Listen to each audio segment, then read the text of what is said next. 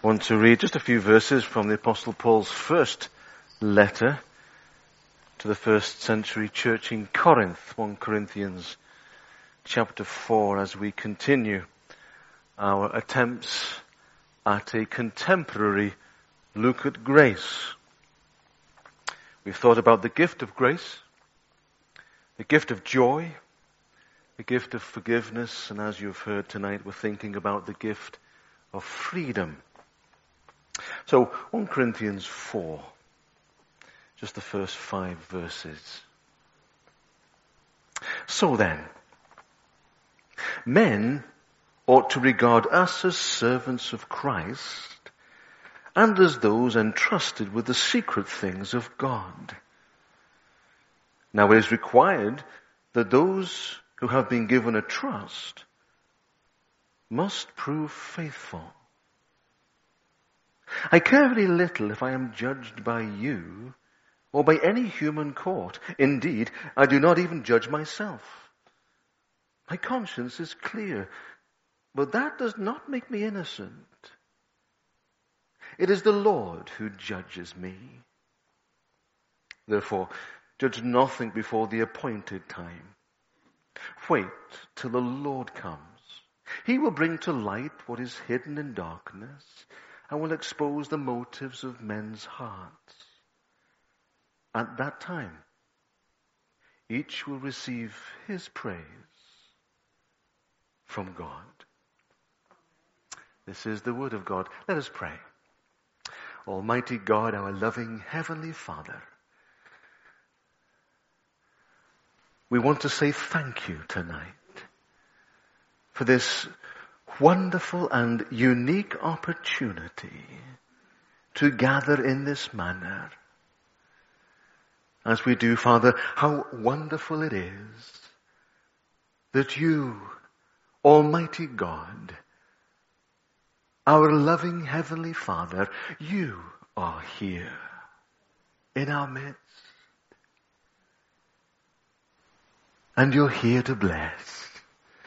You're not a difficult taskmaster.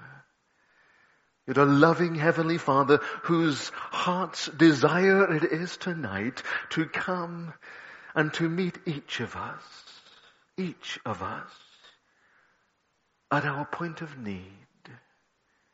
Come and meet each of us where we are at.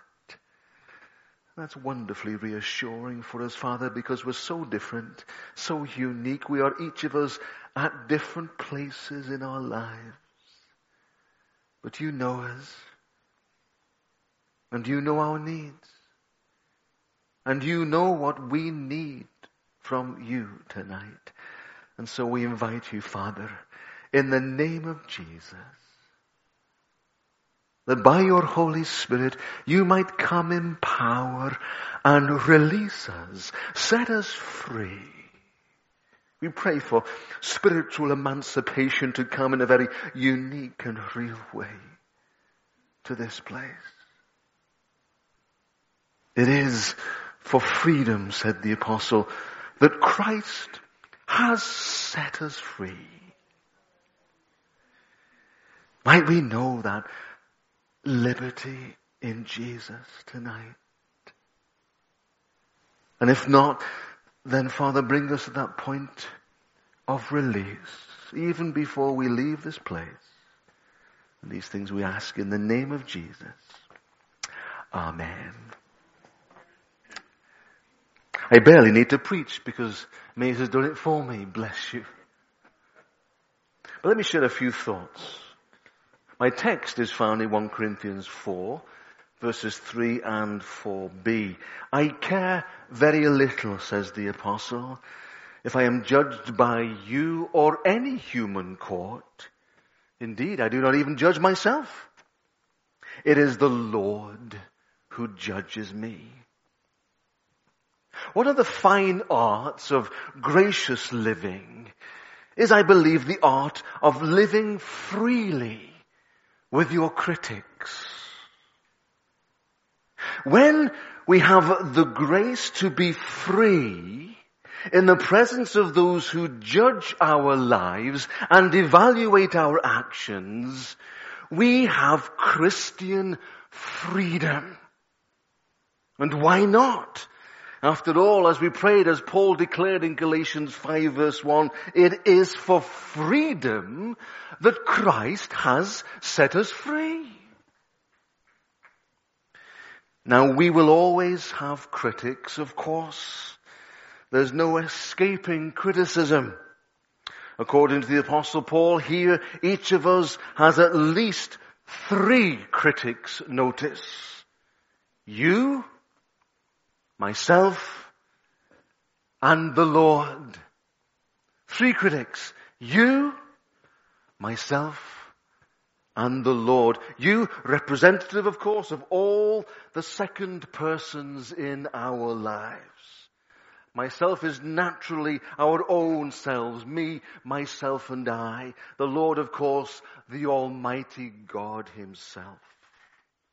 These are the three judges that stand at the front door of our lives, each of them adding up our assets and subtracting our deficits and computing in their minds.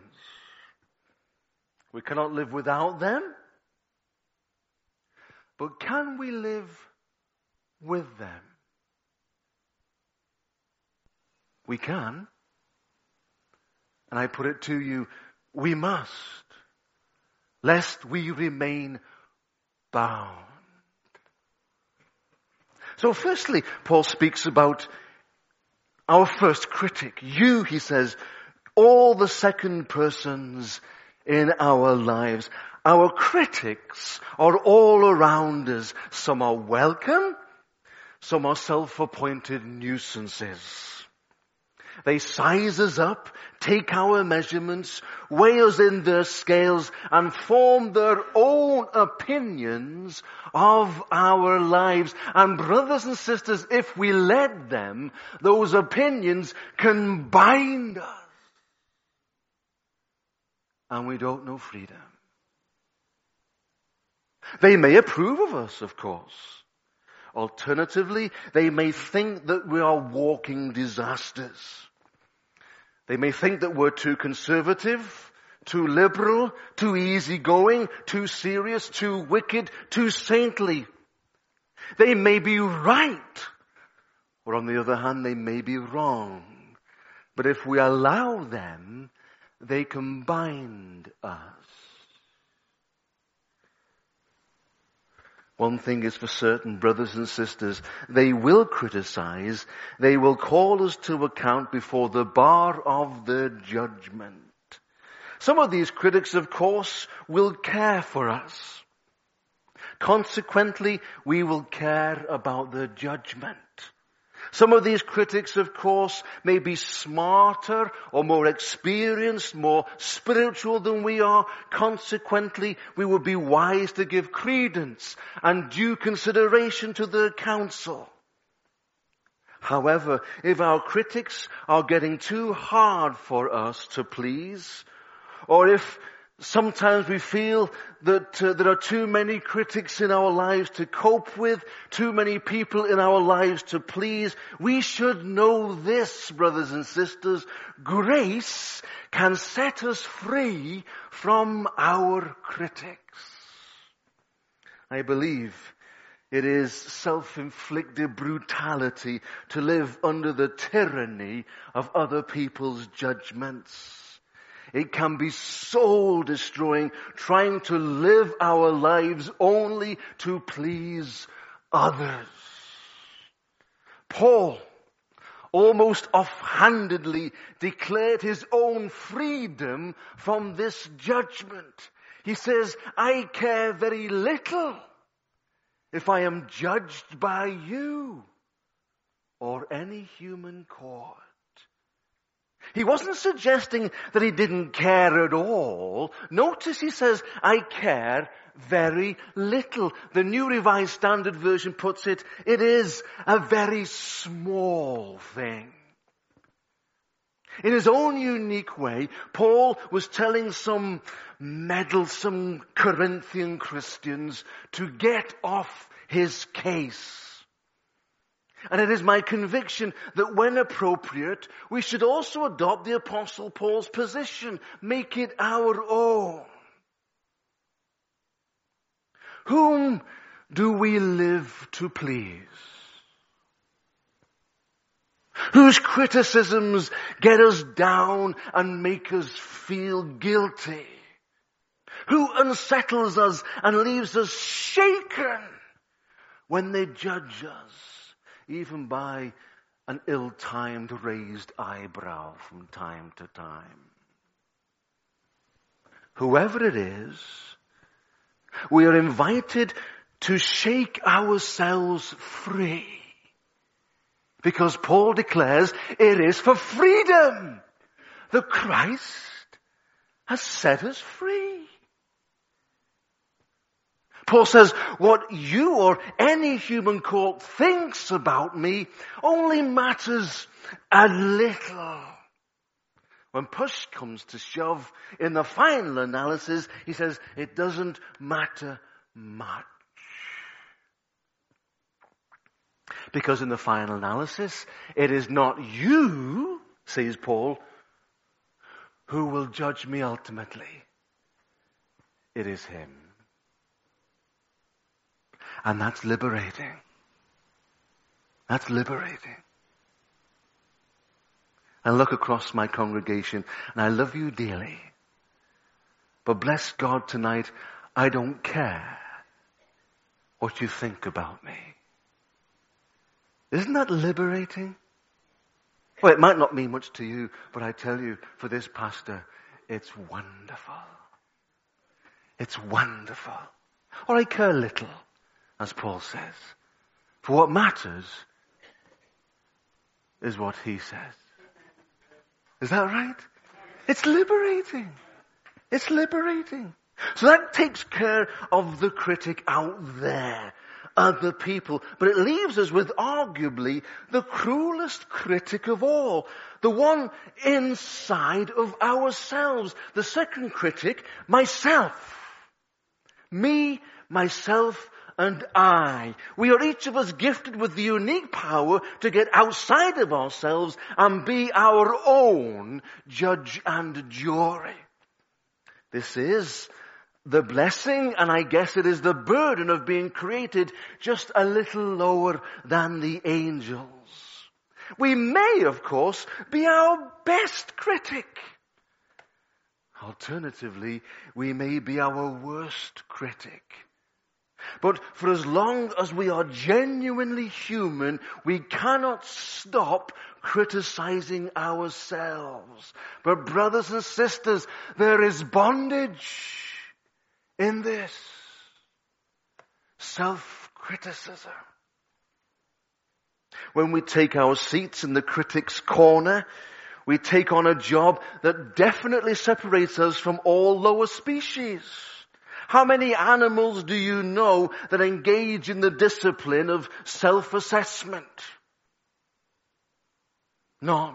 Oh, I've tried with our little dog. I have tried that it might learn the discipline of self, self-assessment. Failed. Failed. But being our own critic has certain job-related risks. We can become a self-nag rather than a self-critic.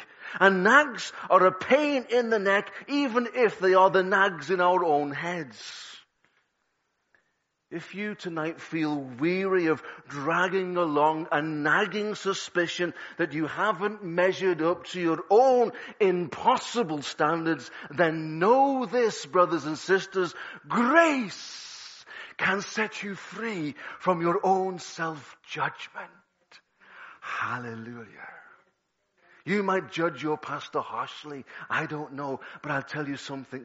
I judge myself more so more so. But grace has set me free from my self-judgment. Notice St. Paul took the measure of his own self as critic with heroic nonchalance, doesn't he? In 1 Corinthians 4 3. I do not even judge myself, he says. Paul knew that generally we are our own worst critics, not because we're particularly very tough, but because we're very tricky critics. We're subject to too many moods, aren't we? Of course we are. I say generally because there are those who daily gaze, it seems, into the rose tinted mirrors and always think that they are beautiful in their own eyes. Well, these dear folks can be somewhat self-deluded, can't they? We, you see, we are, simply cannot trust our own judgments. We either excuse ourselves too easily or we accuse ourselves too harshly. People as guilty as Beelzebub can come off feeling like happy saints. Conversely, saints who spend their lives helping others in the fear of God can come off feeling like befouled, fallen of the earth. Therefore, only boneheads will trust the judgment that they make about themselves. We need grace. The grace of God to set us free. Paul knew this freedom, didn't he? He said, I do not even judge myself. Oh, how did Paul get there? How did he get there? Because at the end of every Lord's Day, I go home at least and I spend at least a few minutes, hours sometimes, judging myself. There's one more judge waiting in the wings. But are we here, brothers and sisters, about to leap out of the frying pan of human judgment and into the flames of God? Because that other judge is Almighty God Himself. Our third critic is someone we cannot see with the naked eye, but be assured of this, brothers and sisters, his eye searches the innermost recesses of our hearts and minds, and although we try, we can hide nothing from him. Everything about us is exposed in full view of Almighty God. Theologically, this is the omniscience of God, the all-knowing nature of Almighty God. He would be less than God if he wasn't thus. But he is. He knows all things. He knows Doug Atherton intimately. He knows you, my, my dear friend, intimately. I guess that it is not popular these days to talk about God as judge. The fashionable God, it seems to me, is a God of all grace and no judgment.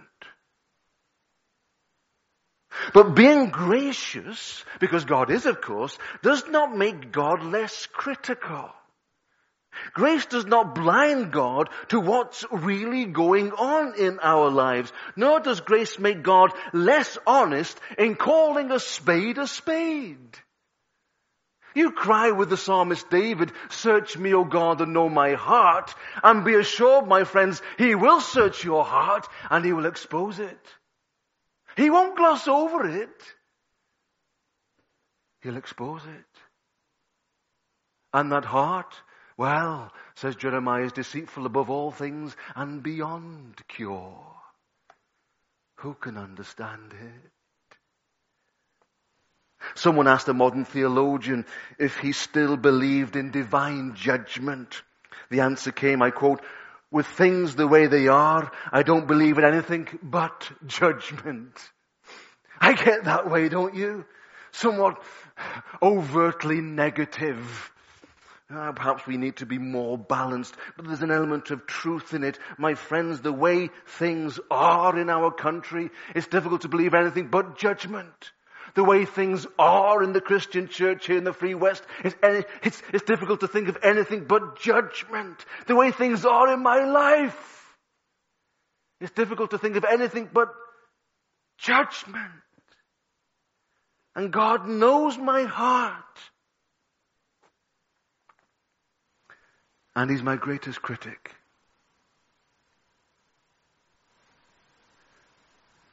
I know what you're asking yourselves. If God is my greatest critic, upon what basis does He measure my performance? Well, I'm asking myself that. If He is my greatest critic, upon what basis does He measure my performance? What are God's expectations of Doug Atherton tonight? Well, put simply, He expects me to be faithful. Now you might have come tonight expecting your pastor to be flawless. Uh-uh. You may have come tonight and expected your pastor to be fantastic. You may have come tonight and expected your pastor to be fabulous. Now we can go on all night, can't we? But I tell you something. All my God in heaven expects me to be is faithful. Faithful. Oh yes, He is the righteous judge. And as Christ, with the, with the very woman caught in adultery, as Christ was the only one in that crowd who could cast the stone, for he was without sin. So my righteous judge is the only one who can cast the stone of judgment in my direction. But you know something? He doesn't. Hallelujah. And it's liberating. It's liberating. And he doesn't because of Calvary.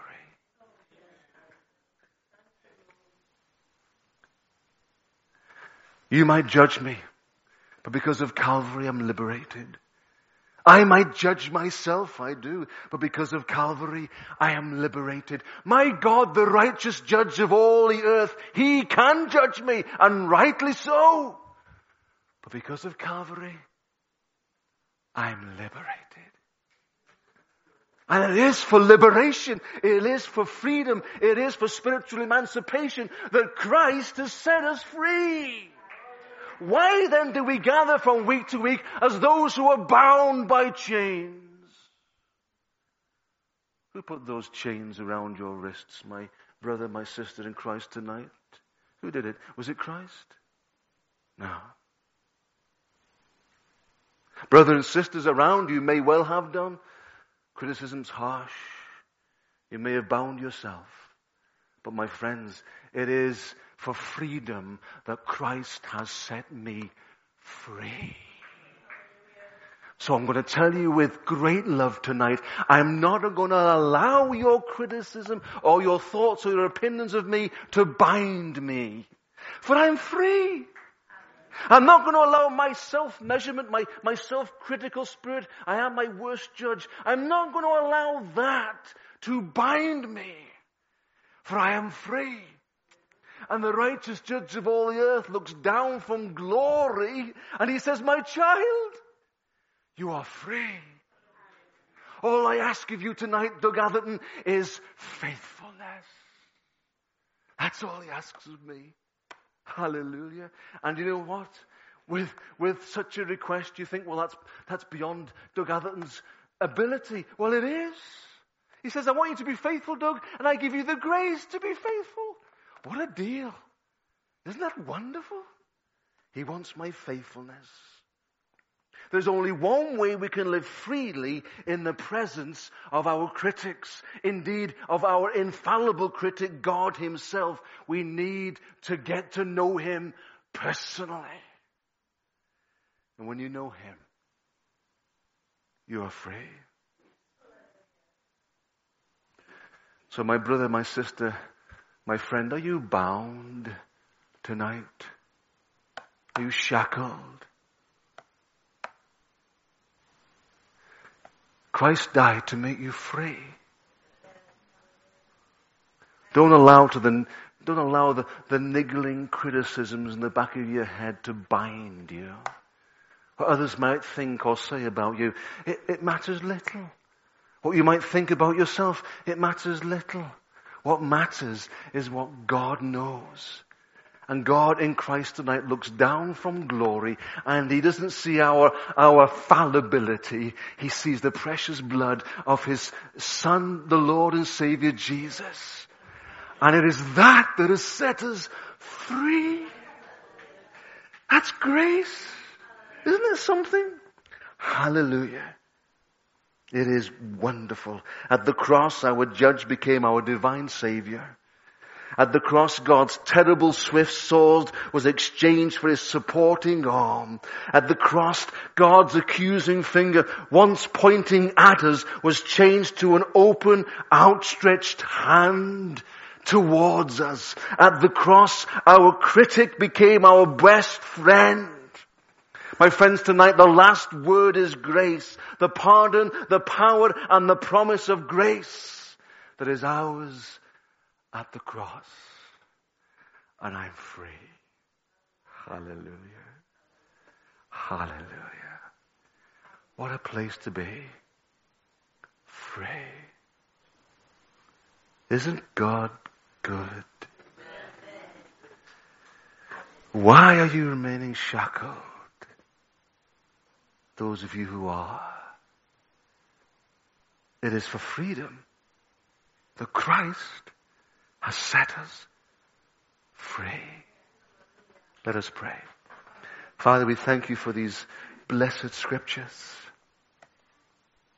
for this wonderful message. Not the pastor's message. It's your message to our hearts. Why are we so often content to remain shackled? Oh Lord, might we embrace the freedom of Christ tonight? For some of us, maybe even for the first time, that salvation might come to this place and set us free from the Lord of sin and death. And for us who are in Christ, oh, how oft times we uh, lose the joy of our salvation. The peace has robbed us. Set us free tonight, Lord. And even as we come around this wonderful table of remembrance, oh, the meaning here. Jesus was impaled upon a cross that we might be free. Liberate us, Lord. Set us free, Lord. As we embrace all that is ours in Christ by God's grace through faith in the Lord Jesus. Holy Spirit, move amongst us now with your searching eye. Convict us of our sin and draw us to yourself. In the name of Jesus Christ we pray. Amen.